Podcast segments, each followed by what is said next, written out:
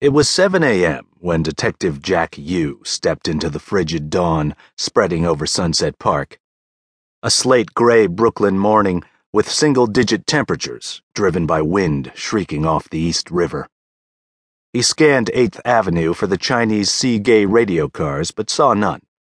Only a couple of Taipan minibuses, Sai Ba, queued up a block away from the Double Eight Cantonese restaurant. The wind gusted fierce, and he regretted not wearing one of his Army airborne sapper hats. The minibuses were slower than the car service jocks, but with early morning rush hour traffic already streaming into Manhattan, it wouldn't make much difference.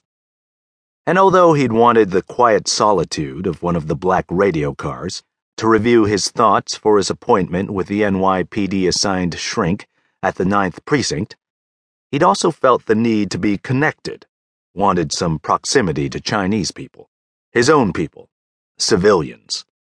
The 25-minute bouncy rush across the BQE to Manhattan's Chinatown, an undulating ride to people's jobs, schools, to whatever their piece of the Gum Chan, Gold Mountain demanded of them, would work as well, he decided. Lung Quai, the driver said in Mandarin, and Jack handed him the $2. Jack took a window seat and shifted his Colt Detective Special along the small of his back so that it wouldn't poke him as he sat against the worn seat cushions. A Hong Kong variety show played over a monitor behind the driver, more static than music, beneath the banter and cell phone conversations of the other dozen passengers.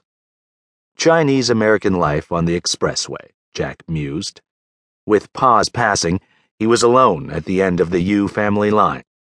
He could see the Verrazano Bridge fading in the distance, the Guinea Gangplank, as they swerved away from the Brooklyn Chinatown.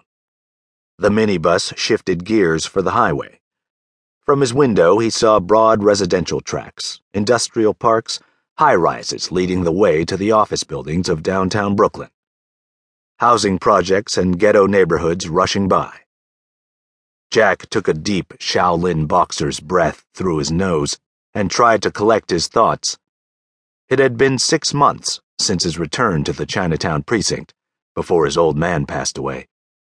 His 5th Precinct cases had taken him to West Coast Chinatowns and back to New York City.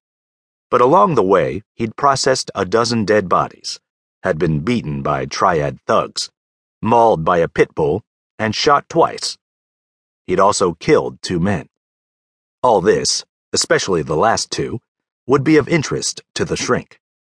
He was advised that it'd be good to talk about it. Cemeteries, graffitied rooftops whistling by, the minibus shifting gears again, billboards beckoning poor people to Atlantic City to gamble away their monthly checks.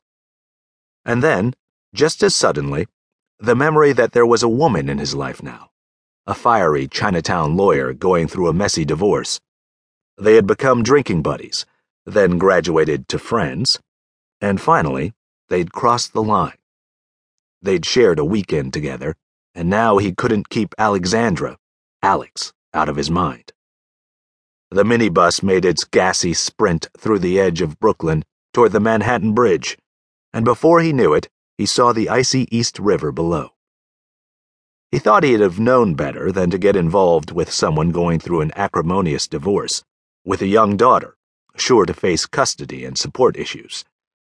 But in light of all that had happened in Chinatown, and after, when they'd been by each other's side, there was no longer any need to tiptoe around their feelings.